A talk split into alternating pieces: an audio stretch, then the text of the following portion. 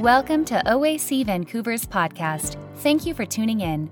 We believe that Jesus is needed and relevant for people in Vancouver today. The message of God's love and promise of wholeness was destined to be experienced within a faith community that worships, studies scripture, and prays together. We warmly welcome you to journey with us towards greater connection, purpose, and peace.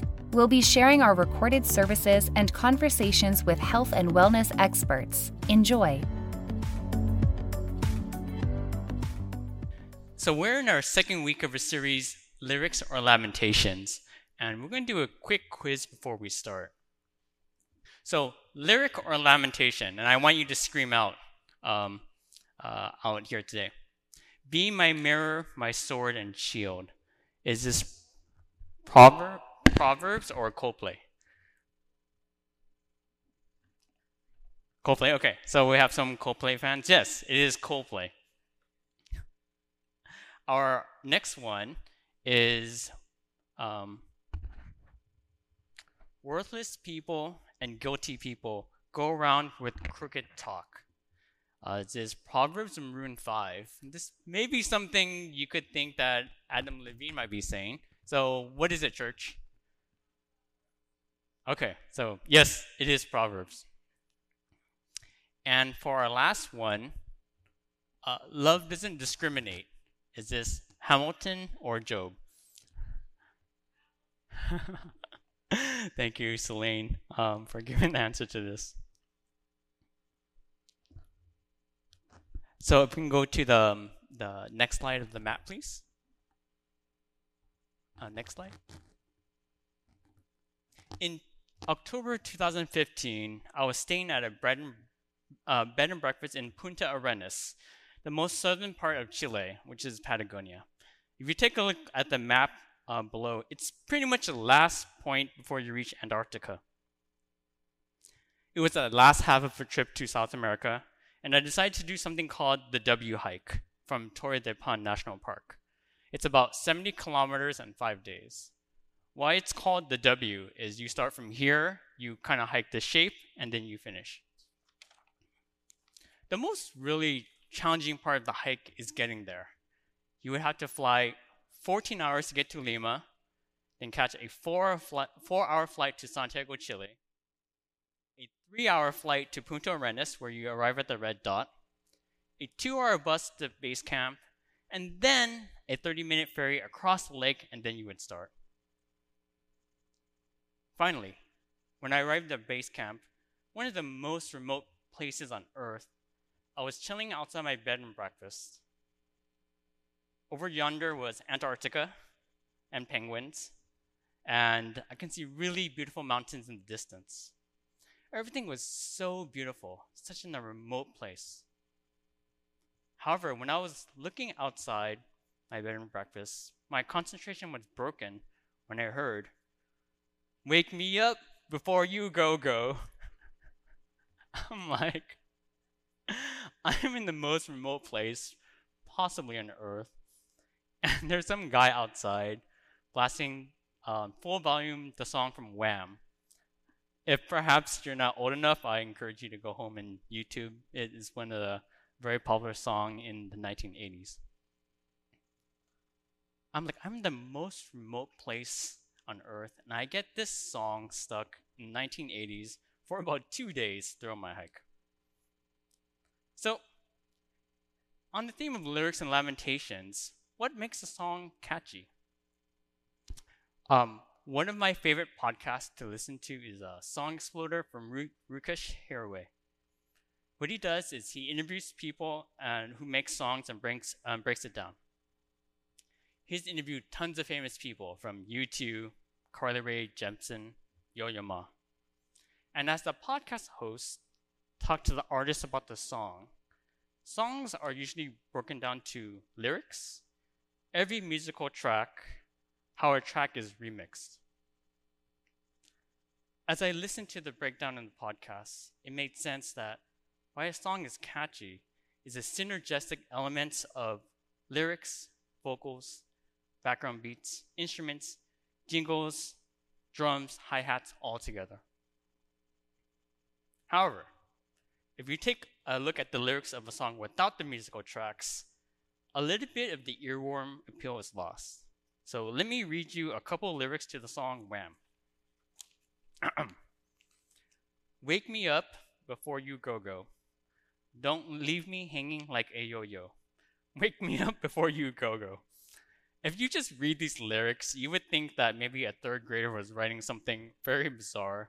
But when you listen to the song with the lyrics, the vocals, um, it's a super catchy song when everything is mixed all together. Now, after this weird um, little musical incident, I started the hike um, where for the first three days, I, uh, I was solo at the time. So I befriended a couple from Australia and later a couple from Germany. The first three days of the hike were super gorgeous. Got to see God's raw, untouched creation of mountains, lakes, glaciers, and fields. However, for the last three days, I was alone hiking by myself. And at some point in time, I eventually ran out of all podcasts and I was hiking around nature for hours. Have you ever had hours and hours of thoughts of yourself without distractions? What I mean without distractions is there's no Instagram DM, there's no social media, there's no news, because where I was at, there was no cell services. It was just me, this trail, and my thoughts. An interesting revelation is when you clear all your distractions, God's majesty and nature fills your mind. And for myself, just the love God's grace is all I could think about. You can change to the, oh yeah, you got it there. Um, so this is a photo after I finished a hike in the morning of a one of the mountains in Patagonia. And while I was looking around, I just thought, what an insanely beautiful and wonderful world God has created. So today, we're going to um, open our digital Bibles or physical Bibles to Psalms 145, 1 to 9. And in particular today, we're just going to focus on verses 4 to 9. Oh, 4 and 5. So I'll read. I will lift you up high, my God, the true King. I will bless your name forever and always. I will bless you every day. I will praise your name forever and always. The Lord is great and so worthy of praise. God's greatness can't be grasped. One generation will praise your works to the next one, proclaiming your mighty acts. They will talk about the glorious splendor of your majesty. I will contemplate your wondrous works. They will speak power of the speak of the power of your awesome deeds. I will declare your great accomplishments. As much our lyric- musical lyrics are catchy, scripture has an additional edge to it. What God has done is pulled a synergy of love, grace, transformation, the Holy Spirit, prophecy, law, into a tidy package of Scripture. Scripture is God's way of an earworm. Let us think about and meditate over Scriptures for days on days on end. Now, during the hike, it was easy to contemplate God's wondrous works, but you don't have to travel all the way to Patagonia to experience verse 5. For us in BC, we are blessed here all you have to do is go outside, turn off your cell phone for 30 minutes. I mean, like literally, just turn it off, not do not disturb, because sometimes things still, still chime, and have this verse come alive. But verse 4 one generation will praise works to the next one. That requires a little bit more work and perhaps a little bit of homework and a little bit of time travel. So let's pray. Dear Heavenly Father, we just thank you for this nature and this grace and your love. Um, just pray that you be with everyone here.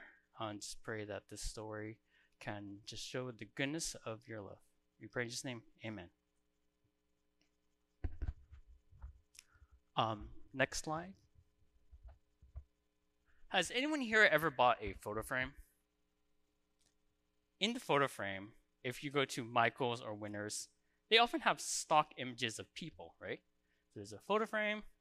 There might, in one frame, that might have a charming lady, um, a charming family. And what you do as a normal person is you remove the stock photo and you put your own photo as a memento, right? You put in a photo frame, you put your own photos in there. I was born in Southern California, and growing up, I had this photo in frame in my house. When my friends came over, they would always be confused and ask me, Why haven't you removed the original photo from the frame? Given my family's Vietnamese, it's kind of a, a legitimate question they would ask. However, I explained when my parents came over after the Vietnam War in 1975, this lady in the photo became my foster grandma. In 1975, the capital of Vietnam fell, and the scene was not unlike what we have just seen in Afghanistan. It was completely chaotic.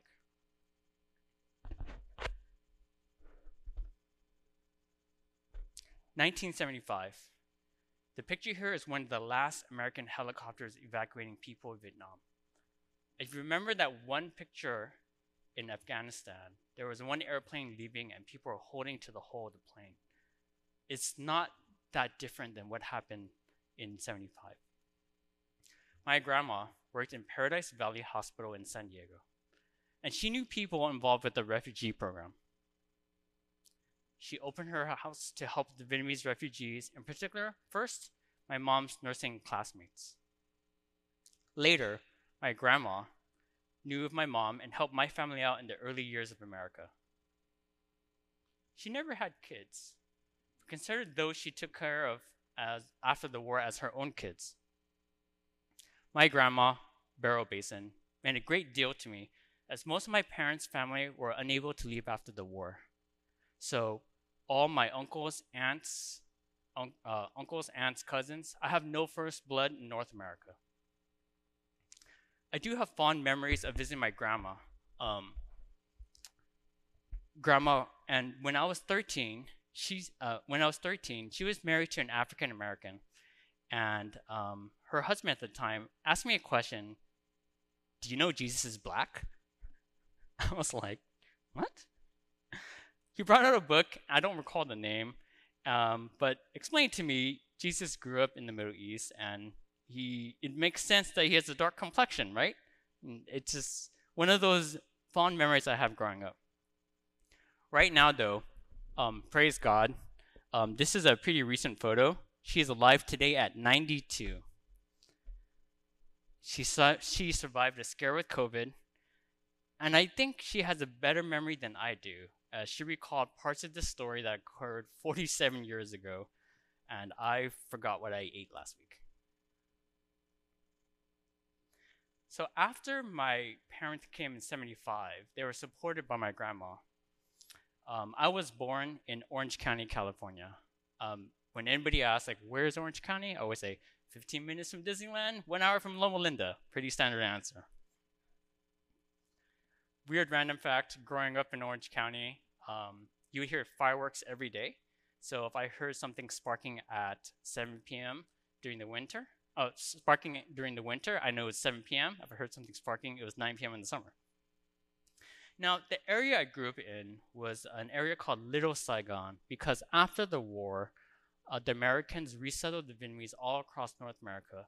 But Orange County was, uh, and still is, the largest number of Vietnamese people outside of Vietnam. As I grew up, I went to a Vietnamese Adventist church. Um, but as a problem with many second generation kids is I lost my language pretty quickly. Our services were in Vietnamese, so I definitely did not follow the message at all. And I was spiritually kind of checking out because I just didn't understand what was being said. Fortunately, for second generation kids like myself, they started English service, and um, a lot of us stuck around because second generation kids have a weird problem where we can go to any English church, but a lot of us decided to stick around to still hold into our, our identity. It was a blessing for me because I understood more of my identity as a Vietnamese person, and I explored a lot through the lens of food um, at my church growing up. Now, I want to fast forward a little bit to April 2015, and an ominous day was approaching for the Vietnamese community April 30th, 2015. This date was the 40th year anniversary of the fall of Vietnam. See, this date has a lot of mixed feelings depending on what side you land on. In Vietnam, it's just a regular celebration, but for those who left the war, it brought back many painful memories.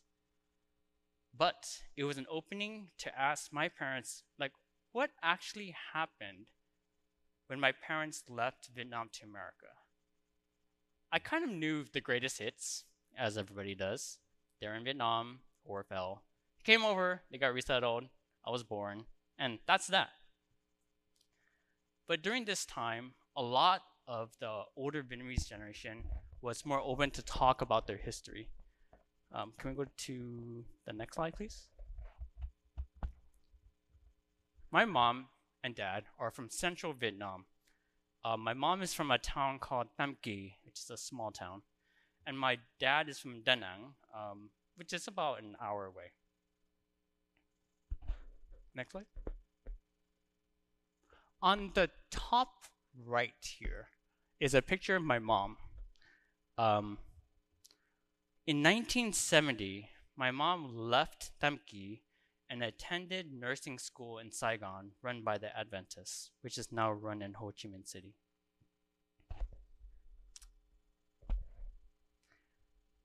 In 1973, my mom graduated and worked at Saigon Adventist Hospital. So, in order to understand this, is it's important to understand a little bit of the Adventist history in Vietnam.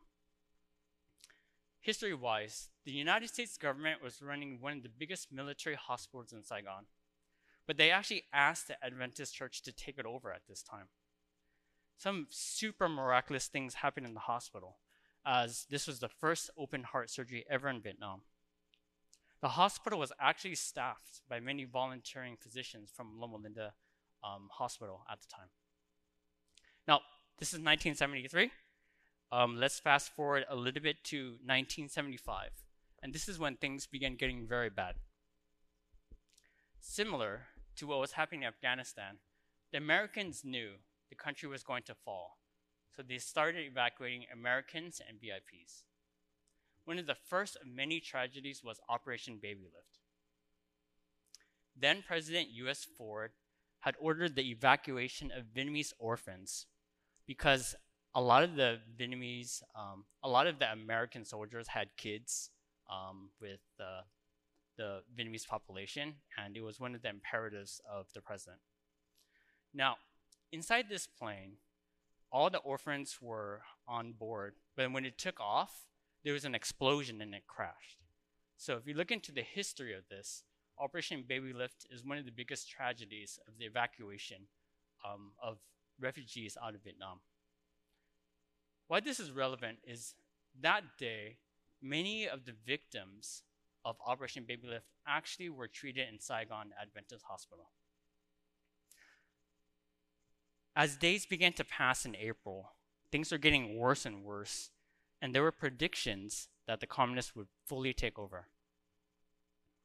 My mom, working in the hospital April 20th, 1975, is when complete chaos engulfed the department. Now, what you need to know is the war was around Vietnam, but wasn't in all the cities.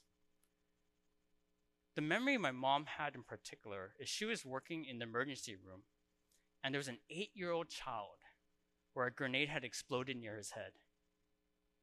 The child passed away with, while my mom was treating him, and my mom grieved heavily with the family. At that moment, everybody knew the war had come. At the same time, the Adventist Church began coordinating with the US government to evacuate those associated with the Adventist hospital and the church. Because you, you have to see the fear was if the Vietnamese Adventists were left behind, the communist government would think they were spies with the CIA and potentially jail them or execute them. During this time, um, a lot of charter flights began leaving, again, very similar to Afghanistan. But one day in particular, there was one lady who chose not to take the flight out of the country, and then my mom took her place. And at that very moment, my mom left everything behind her family, her possessions, and somebody gave her a US $20 bill um, for her to start over. As my mom started her new life in USA, many generous people, such as my foster grandma, willingly opened their doors to help the stream of refugees into the country. You can go to next slide, please. After I learned the full story of my parents' escape from Vietnam, I realized that all these stories from 1970 are a way of proclaim, proclaiming God's mighty acts to the next generation, which is me. We know God is love. But for the first time, I come with the stunning realization I am literally born because of the Holy Spirit setting seeds from the past generation. From the missionaries who came to Vietnam a long time ago, to the Adventist church agreeing to open a hospital in Saigon, to the lady who gave up her seat on the airplane, and my mom and dad managing to leave the country, to my foster grandma's generation who decided to help my parents. I realized that through the story, how miraculous and wonderful God's love is. Today, I do struggle a little bit about my identity. One of the questions I constantly get asked, and maybe you do, is where are you from? I'm always flummoxed on this. I have no idea how to answer. Do I answer American? I was born in America. Californian? Canadian? Vietnamese? Vietnamese, Canadian, American? But one thing I do know is I do not struggle about the realization that God is love and He loves us so much, He set plans before we were even born. The story of the Vietnamese people is tragic and filled with horrors similar to what we see in the current day with Afghanistan and Ukraine. But riddled in history are glimmers of the Holy Spirit and Jesus' transformational love working through generations and history. Even though the world is dark, keep an eye on the miracles of the intervention of God. I ask you today, as we reflect on Psalms 145, to contemplate on the wondrous works of God in verse 5. But I ask you to do a tougher thing today and look into Psalms 145 4 and time travel into your own history.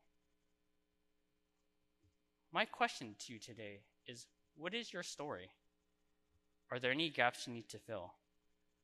I encourage you to have a conversation with those in your life while they're around to paint a history of how you got here. Asking family and friends to share the past comes riddled with complexities as ancient rough memories may come up.